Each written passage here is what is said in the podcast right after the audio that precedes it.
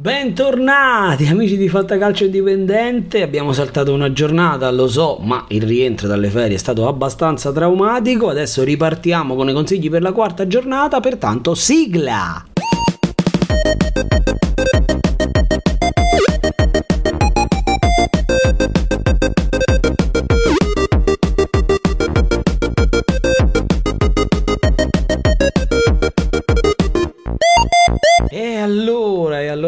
Ragazzi, eccoci qua. Questa sarà una puntata dedicata ai consigli per la quarta giornata di Serie A. Purtroppo non sarà possibile pubblicare l'analisi per la terza giornata. Cercheremo di mixare bene il tutto facendo un po' un'analisi e un po' i consigli, tutto in un'unica puntata. Partiamo naturalmente in ordine cronologico con la prima partita che aprirà la quarta giornata che è Sassuolo Milan, una partita che evoca sicuramente dei bei ricordi ai tifosi rossoneri visto che è stata la partita che ha dato lo scudetto alla squadra di Pioli nello scorso anno. Partita che vede due squadre che vivono un momento molto diverso. Sassuolo che, se vogliamo, è stata finora un po' una delusione, tra virgolette, sia in termini di gioco. Io credo ci si aspettasse, io stesso mi aspettavo un po' di più dal Sassuolo. Ok, la sconfitta alla prima giornata contro la Juve ci può stare per carità, tuttavia non mi ha convinto né nella vittoria casalinga ottenuta contro il Lecce, solo una 1-0 rischiando tra l'altro spesso di beccare il pari e comunque vittoria ottenuta grazie a un euro gol, una prodezza balistica di Berardi, sia contro lo Spezia nell'ultimo turno non è andato oltre il 2-2 dopo essersi fatto rimontare e nella parte finale nonostante la superiorità numerica non ha mai dato concretamente la sensazione, nonostante un'occasionissima nel finale con gran parata di Dragoschi, di poter portare a casa i tre punti. Sicuramente va tenuto in considerazione per il Sassuolo il fatto che ha perso elementi fondamentali come Scamacca, come Raspadori, per carità sostituiti almeno numericamente, e però sta cercando piano piano di inserirli questi nuovi innesti. Però ci sono proprio delle situazioni tattiche che non mi sono chiarissime, alcune scelte di Dionisi mi lasciano un po' perplesso, questo utilizzo sistematico di Kiriakopoulos come esterno alto, non ho nulla contro il greco, ma si vede che non è il suo ruolo. C'è stata la sparizione totale di Alvarez dalle rotazioni, un investimento comunque importante di oltre 10 milioni, è stato utilizzato nel precampionato ed anche in Coppa Italia, invece finora non lo abbiamo visto neanche per un minuto, a differenza ad esempio di Seide o addirittura di De Frel, ai quali è stato concesso un minimo di spazio. Non so se è una sorta di atteggiamento di Dionisi che vuol mandare un messaggio alla dirigenza affinché intervenga sul mercato, un tema che mi sembra quasi renda insofferente il tecnico del Sassuolo, lui dopo lo Spezia ha chiaramente detto che qualcuno arriverà, tuttavia tuttavia con aria un filo preoccupata, così come nell'ultima conferenza adesso prepartita contro il Milan sottolinea come finalmente dalla prossima conferenza stampa non si parlerà più di mercato. Anche lo stesso Torsved è stato utilizzato titolare solo alla prima giornata e anche qui mi sembra una situazione un po' particolare, investimento anche qui importante. Forse Dionisi vuole aspettare ancora un po' che vengano assimilati i meccanismi della sua filosofia. Fatto sta che il Sassuolo al momento mi sembra lontano parente della squadra squadra dello scorso anno, però staremo a vedere già da questa partita contro il Milan, Milan che dal canto suo invece continua a sembrarmi ben consolidato già dalle prime giornate, 7 punti, Pioli mi sembra a buon punto per quel che riguarda l'inserimento dei nuovi come De Ketelare, cui è stato concesso un minutaggio sempre crescente a partire dalla prima giornata, poi è stato titolare contro il Bologna e oserei dire ha incantato, ha disegnato calcio, ha fatto capire che siamo di fronte a un potenziale campione contro il Bologna c'è stato anche spazio per Adli, Milan che in questa partita dovrà fare a meno sia di Rebic che di Orighi, quindi straordinari eventualmente per Giroud. Su Fantacalcio indipendente, ovviamente io vi ricordo che i top del Milan in questa partita si schierano, si schierano tra l'altro con grande convinzione. Per quel che riguarda i nomi, io parto col calciatore sconsigliato che è l'attaccante del Sassuolo Andrea Pinamonti, chiamata subito difficile alla prima partita, è sempre tosta, è sempre rischiosa ragazzi sconsigliare un attaccante attaccante, però come sapete io sono un grande sostenitore, un grande fan della difesa del Milan, per me Calulu e Tomori sono per distacco la miglior coppia di difensori che abbiamo in Serie A, ecco perché un calciatore come Pinamonti che ancora non trova, essendo arrivato da poco, la sua miglior condizione, in questa partita io lo tengo fuori. Per quel che riguarda invece il calciatore consigliato, questa sarà una puntata di chiamate al limite ragazzi, chiamate molto molto particolari, io in questa partita vi vi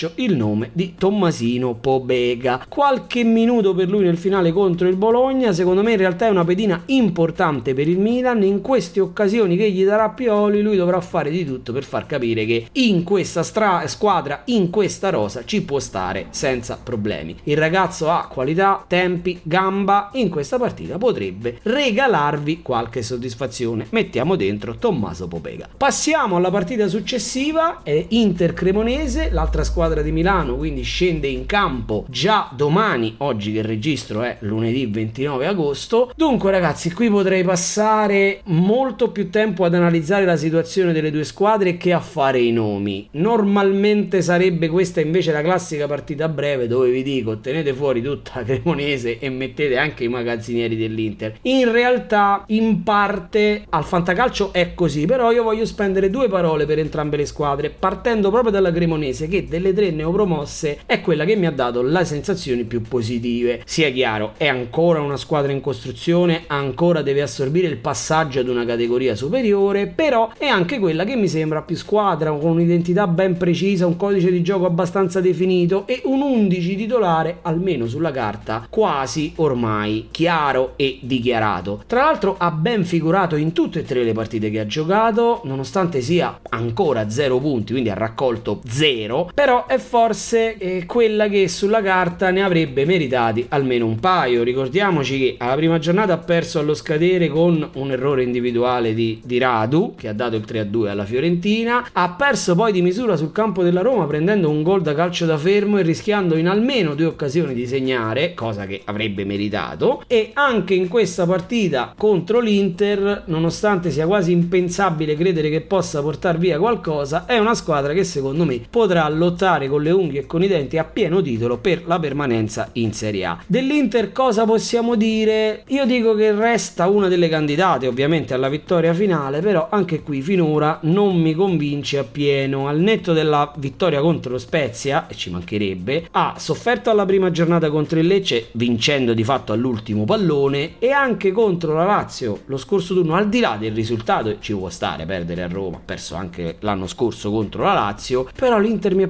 parsa molto svagata, estremamente imprecisa, incapace di trovare una soluzione alternativa a quelle fasi di gioco in cui Brozovic è marcato a uomo o semplicemente vive una partita sottotono. E soprattutto ci sono ancora dei grossi punti di domanda secondo me sul lato sinistro dove sì ok Di Marco però Gosens sembra ancora distante dal non far rimpiangere Perisic che è stato un elemento fondamentale lo scorso anno. Inoltre mi permetto di dire ed è un mio pensiero ovviamente che non so quanto bene faccia ai nerazzurri questo atteggiamento di Simone Inzaghi che tende quasi a giustificare le difficoltà nascondendole con delle uscite un po' paradossali nelle interviste post partita tipo contro la Lazio. Io ho sentito dire eh, se avesse segnato Dumfries anziché Luis Alberto staremmo parlando di altro. È un'ovvietà. Però secondo me non rende giustizia alla Lazio che ha vinto quasi tutti i duelli individuali e Inzaghi dovrebbe concentrarsi su questo. E per larghi tratti la Lazio ha impedito all'Inter di costruire e di essere pericolosa quindi secondo me una frase del genere sicuramente nasconde i problemi però forse Inzaghi poi magari ecco in camera Caritatis si affrontano le cose diversamente però non mi sembra un atteggiamento pubblico molto corretto nei confronti prima della propria squadra e poi anche nei confronti dell'avversario. Ad ogni modo, in questa partita non ci sarà Lukaku. Notizia dell'ultima ora, probabilmente salterà anche il derby fra una settimana. Poco male, le alternative l'Inter ce le ha. Normalmente io con un avversario diverso avrei optato per altre scelte, però qui io devo comunque considerare che secondo me l'Inter porterà a casa i tre punti. Parto dandovi il nome del calciatore sconsigliato che mi prendo comunque dall'Inter ed è Stefan De Vrij. Come tutta l'Inter l'ho visto svagato, impreciso e quasi sempre in affanno. Contro Immobile ci può stare, ma anche contro Sisai del Lecce non mi è parso molto molto lucido nelle letture e negli interventi. E addirittura possibile che stia fuori. Ecco perché se io ho alternative in questa partita metto in panchina De Vrij. Calciatore consigliato invece avrei voluto dirvi Zego, ma oltre ad averlo già dato due volte, raccogliendo solo un assist, quello contro lo Spezia, sono certo che comunque chi ce l'ha in rosa, prendendolo forse come riserva di Lukaku, lo mette comunque a prescindere, non c'è bisogno che arrivi Fantacalcio Indipendente a dirvi di mettere Zego contro la Cremonese, ecco perché vi faccio il nome di Danilo D'Ambrosio, giocatore affidabile e lui spesso risponde presente anche al fantacalcio quando viene chiamato in causa. Ecco perché io qui lo schiero dall'inizio a prescindere dalla sua titolarità. Passiamo ad un'altra partita che sulla carta sembra abbastanza scontata, Roma-Monza, a cui dedicare poco tempo. Qui c'è da dire, come accennato prima parlando della Cremonese, che il Monza è l'esatto opposto, ovvero una delle classiche neopromosse che ad agosto fanno fatica a sembrare una squadra di calcio, visto il numero spropositato di gente che ha comprato e che sembra ancora voler comprare. Fra l'altro non mi sembra nemmeno che i giocatori a disposizione siano funzionali come squadra, oltre a essere Monza veramente bruttino da vedere quando, quando li vedi in campo e quando leggi la formazione. Troppo facile secondo me prendersela con stroppa, la realtà è che ci sarà bisogno di tempo per il Monza, ci sarà bisogno di tempo per trovare la quadra, il calendario non l'ha aiutata, cioè adesso c'è la Roma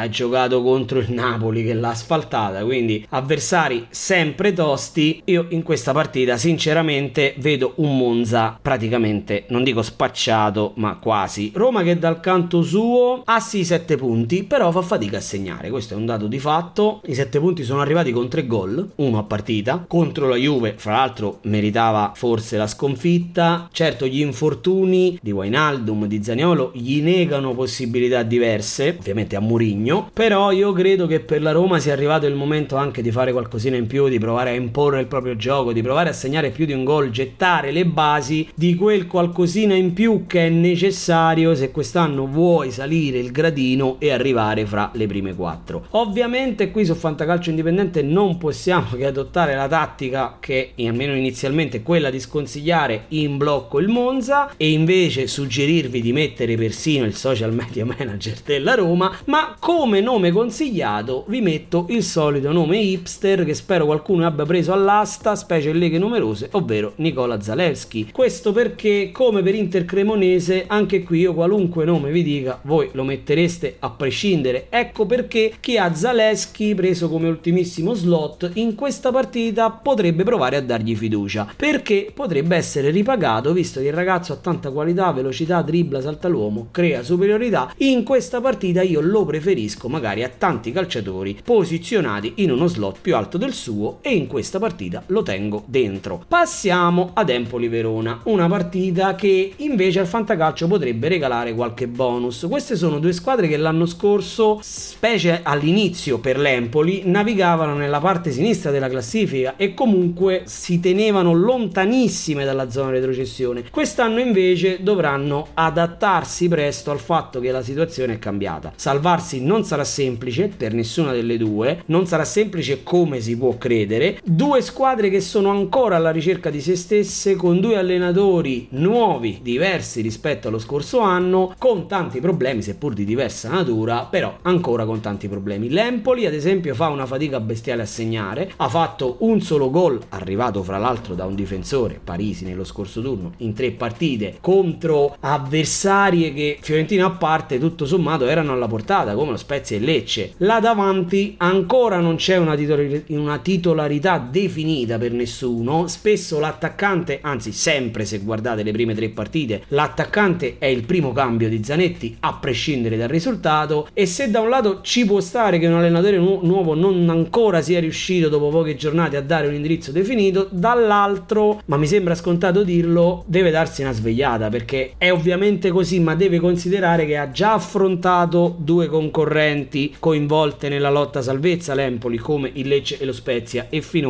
il raccolto non mi sembra sufficiente per raggiungere la salvezza. Dall'altro lato il Verona non è messo meglio, diciamo che se Sparta piange Atene non ride, però va detto che nelle prime tre giornate il calendario per il Verona è stato molto molto più complicato, c'è stato l'uragano Napoli, c'è stata l'Atalanta contro la quale fra l'altro non meritava di perdere, considerate poi che il Verona ha venduto tutto il vendibile, Caprari, Simeone, Baracca, il povero Cioffi sta provando a costruire qualcosa di buono partendo dalle certezze che sono gli attaccanti che comunque riescono a buttarla dentro. Il problema del Verona secondo me sta nel costruire, nel far arrivare palle pulite ai due là davanti. Staremo a vedere se il mercato porterà, io credo di sì, qualcosa alla squadra di Cioffi, però è una squadra che ce lo dirà questo scontro contro l'Empoli, questo scontro ci dirà cosa è il Verona, però secondo me è una squadra che è destinata a lottare nelle posizioni medio-basse perché dubito che riesca a confermarsi così in alto come lo scorso anno. Vedremo cosa succederà, passiamo ai nomi in ottica fantacalcio cominciando da quello sconsigliato che è il portiere dell'Empoli Guglielmo Vicario, un portiere che mi piace tanto, un ottimo portiere che in questa partita terrei fuori se alternative perché credo che la partita voglia farla l'Ellas e secondo me uno o più gol potrebbe trovarlo. Certo, Vicario può compensare con un ottimo voto in, otti- in ottica modificatore, però in ogni caso se avete alternative lasciate fuori Vicario. Il calciatore consigliato invece, cari ragazzi, me lo prendo direttamente dal Verona e vi sto parlando di Ivan Ilic. Cioffi è un allenatore che fa tanto affidamento sulle mezzali e sulla loro qualità con i piedi e Ilic è sicuramente una di queste. Con l'uscita di Barak, secondo me il leader tecnico del centrocampo non può che diventare il 21enne serbo e in questa partita io onestamente mi aspetto da lui un bonus e vi dico di schierarlo senza indugi. Passiamo alla partita successiva in elenco, Sampdoria-Lazio e vi chiedo se sapete qual è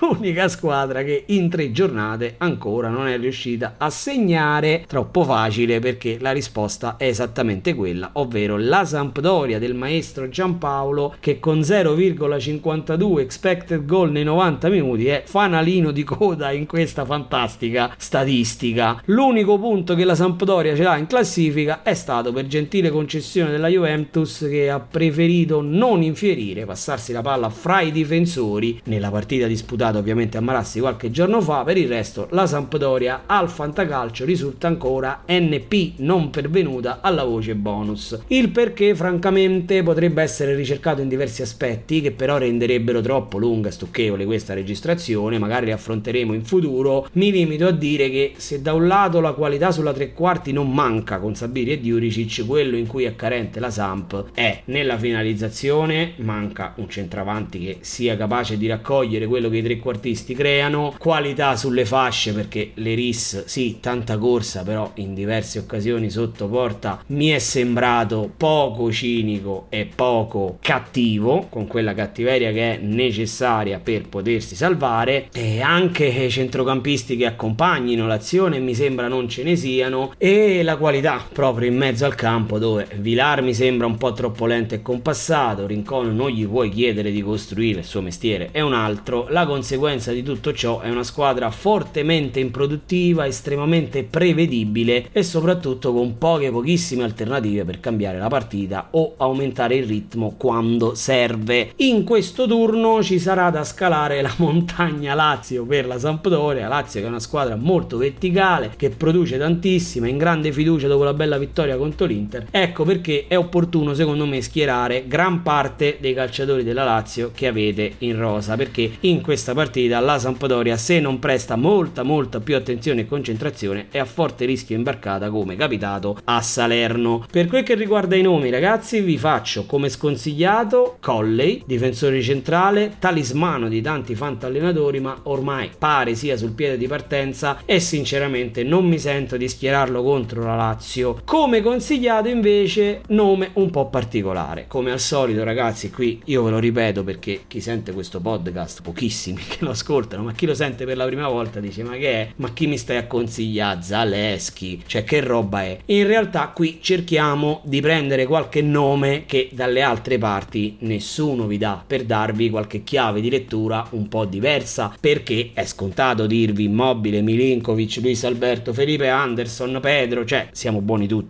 a mettere questi giocatori. Il nome che vi faccio io è quello di Casale, un calciatore che in realtà io credevo fosse titolare, però non avevo fatto i conti col gran miglioramento avuto da Patrick, che secondo me al momento è il miglior difensore che c'ha Sarri. Tuttavia in questa partita ci potrebbe essere un po' di turnover. Me lo aspetto, visto che nel weekend prossimo arriva il Napoli all'Olimpico e potrebbe tirare il fiato uno dei due centrali, dando spazio all'esordio dal primo minuto di Casà. Un calciatore che secondo me molto valido, che io stesso ho comprato in quasi tutte le mie leghe e che in questa partita schiero titolare dal primo minuto nella mia fantasquadra. Passiamo a Udinese Fiorentina, una delle due trappole di giornata. Veramente difficile fare un pronostico, ragazzi. Io parto da ciò che ci ha detto l'ultima giornata. L'Udinese ha raccolto tre punti, però non ha convinto appieno. Il Monza, come vi ho detto poco fa, è al momento, secondo me, la squadra più debole del torneo, non me ne vogliano i tifosi del Monza, e l'Udinese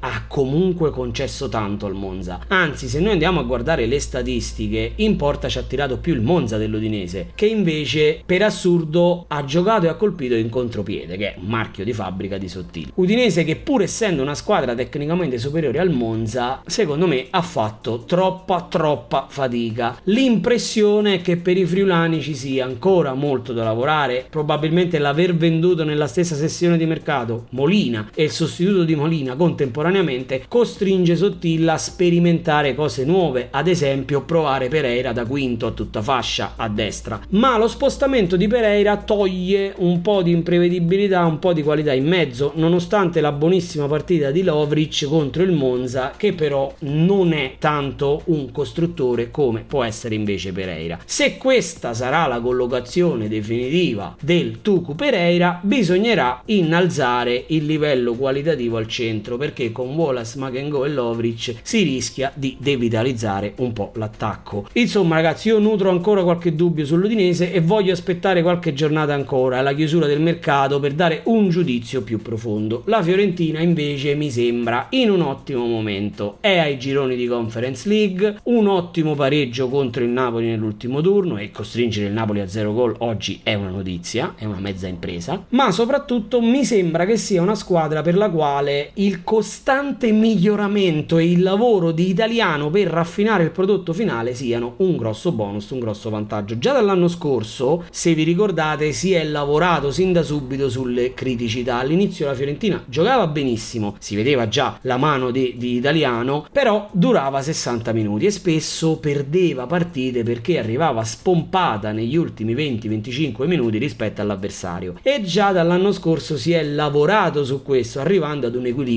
maggiore già sul finire dello scorso campionato. Quest'anno Italiano ha proseguito upgradando questo miglioramento, implementando questo grosso grosso turnover che sta facendo, sta usando Italiano tutta la rosa a sua disposizione. Basti pensare che la Fiorentina dopo il Monza è la squadra che ha impiegato il numero più alto di giocatori, ovvero 22 in queste prime tre giornate. Altro aspetto su cui sta lavorando Vincenzo Italiano è la fase difensiva. Sicuramente c'è ancora tantissimo da lavorare, si vede a occhio nudo, però sono intanto tre partite che la Fiorentina non prende gol, ovvero Empoli Twente e Napoli. E al netto di qualche rischio di troppo che corre con la costruzione dal basso contro il Napoli ci sono stati un paio di momenti veramente panic per la difesa della Fiorentina, però è evidente che sia una squadra non solo migliorata rispetto allo scorso anno, ma che vuole ancora migliorare. Staremo a vedere, io mi aspetto come sempre grandi cose dall'allenatore che ormai ha conquistato da oltre due anni il mio cuore. In ottica fantacalcio cosa fare ragazzi? Io tengo fuori Becao, che è il nome sconsigliato, lui gioca sul centro-destra, braccetto di destra, ed è il lato su cui Sottil è più in difficoltà numericamente, potrebbe riproporre Pereira e con le, quell'esperimento da quel lato potrebbe soffrire un po', potrebbe far giocare e Bosele che comunque è nuovo e si deve adattare. Quindi io in questa partita, considerando la grande verticalità della Fiorentina, Becao che ha un'ottima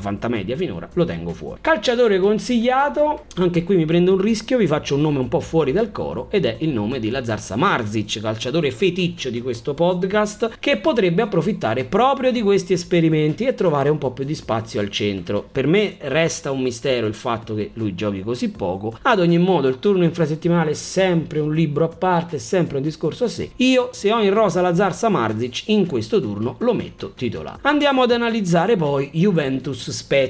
Dunque, io sono quasi emozionato perché per la prima volta da tantissimo tempo nello scorso turno ho visto una Juve contro la Roma capace di costruire qualcosa, di creare qualcosa. In tutta onestà, devo dire che la Juventus avrebbe fra l'altro meritato di vincere. Del resto anche Mourinho in conferenza stampa ai microfoni di Dazon ha detto più o meno questa cosa che sto dicendo anche io, ovvero o meglio io sto ripetendo le sue parole, però il concetto resta quello, bisognerà capire se questa rondine farà per la Juventus primavera oppure no. La Juve contro la Roma ha adottato una serie di iniziative, una serie di cambiamenti di vario genere, dunque ha alzato di una ventina di metri il baricentro, ha pressato finché ne ha avuto, finché ha avuto fiato e, e quindi non solo per 20-25 minuti come fatto finora, ha adattato Danilo centrale nonostante la presenza di Gatti e Rugani per far giocare Bremer nella sua posizione ideale sul piede forte, ovvero il centrodestra. Occhio ragazzi, occhio a questa soluzione che al fantacalcio potrebbe panchinare un po' di gente. Ha dato soprattutto verticalità occupando i mezzi spazi. Ho visto per la prima volta la Juventus occupare i mezzi spazi con Miretti, soprattutto che è stato il migliore in campo per me contro la Roma, ma a turno anche Rabiot e Locatelli occupavano i mezzi spazi, tant'è che Locatelli aveva segnato il 2-0 poi annullato dal VAR. Insomma, ha fatto vedere qualcosa che capiremo presto se è l'alba di un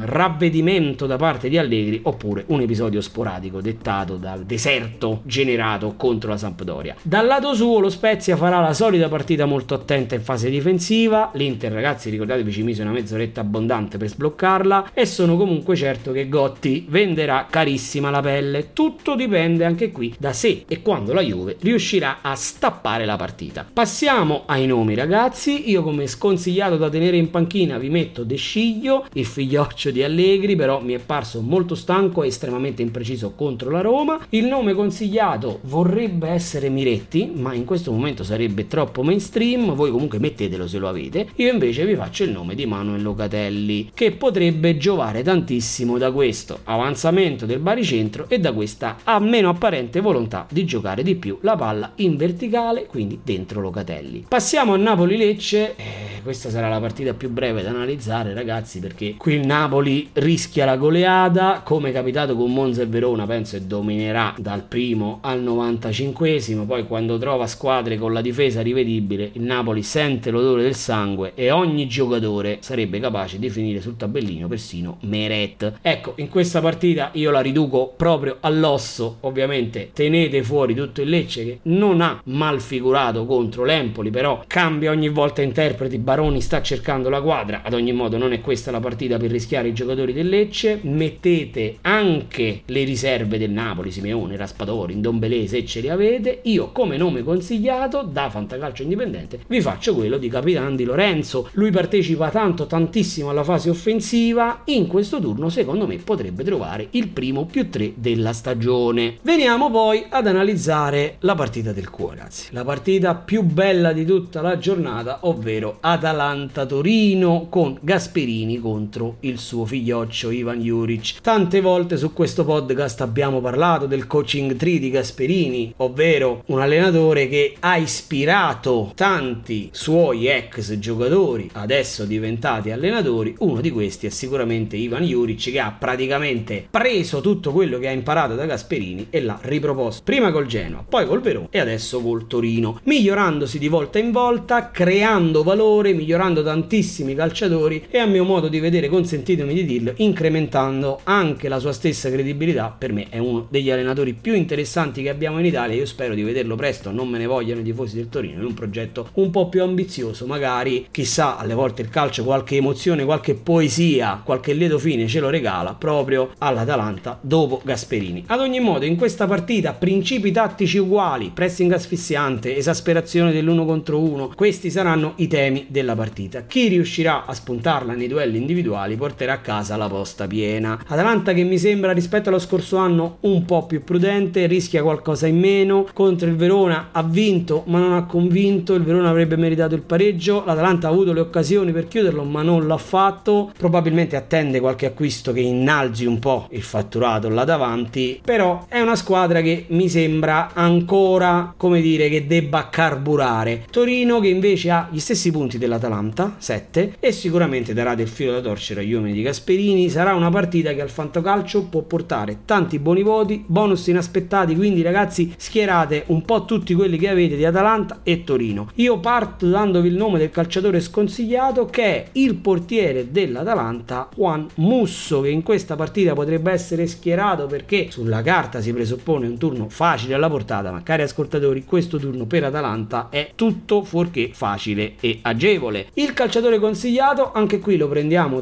dall'Atalanta ed è Ederson da Silva. Corsa, qualità, fiato. Ederson è il calciatore che più di tutti, secondo me, incarna l'archetipo di calciatore che Gasperini prende, plasma e migliora facendolo rendere bene e addirittura in alcuni casi overperformare. In questa partita lui viene da un infortunio, qualche minuto, diciamo una ventina contro il Verona cui ha sfiorato a più riprese il gol, io in questa partita lo metto dentro dal primo minuto.